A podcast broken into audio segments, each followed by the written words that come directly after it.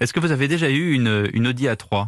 J'en ai conduit une en location. Ouais. Qui n'a pas déjà conduit une Audi A3 ? Le best-seller de chez Audi revient avec une nouvelle version. C'est au roule.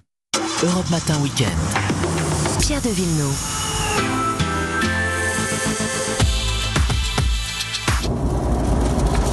Et nous voilà à bord de la nouvelle Audi A3. Audi A3, dois-je vous le rappeler, best-seller de la marque allemande aux 4 anneaux. Toute nouvelle mouture, nouvelle plateforme, partagée bien sûr avec la Golf 8 et d'autres voitures du groupe.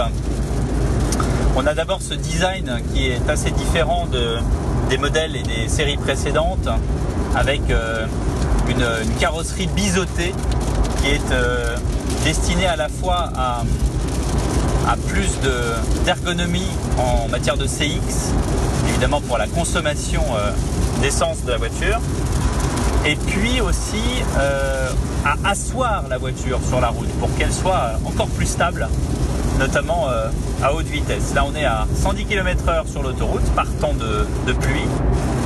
On est sur le moteur phare de la gamme qui est le 2 litres TDI 150 chevaux, qui est un véritable chameau, c'est-à-dire un moteur qui excelle par sa basse consommation. On doit être autour des 4 litres au 100 en consommation cumulée.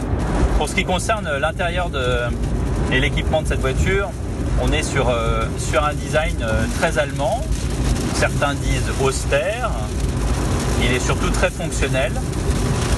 On a évidemment un écran central qui est de plus en plus grand, mais chez Audi, eh bien, on a décidé par exemple de laisser ce qu'on appelle des boutons. Un jour, on se souviendra des boutons dans les voitures. Bientôt, il n'y aura que des écrans tactiles. Il y a quand même toute une série de boutons qui sont destinés à la climatisation. Donc tout ce qui est gestion de l'air intérieur et extérieur de la voiture. Vous entendez la pluie derrière moi, c'est une voiture assez stable sur la route. On n'a pas peur dans cette voiture par temps de pluie, ça je tiens à le remarquer, notamment avec l'essuie-glace automatique qui s'adapte à la vitesse. Cette climatisation qui est donc séparée de l'écran justement pour plus de facilité de conduite. Par rapport à la série précédente, c'est une voiture qui a beaucoup de place à l'intérieur, on est vraiment sur une 5 places, une voiture qui est capable d'avaler les kilomètres. En plus sur ce 2 litres TDI, encore une fois, très efficient au niveau de la consommation. Sur les prix, on est sur les gammes de prix, j'allais dire Audi. N'oubliez pas que c'est la marque premium du groupe Volkswagen. Et dans ce cas-là, effectivement, on est plutôt autour des 30-35 000 euros.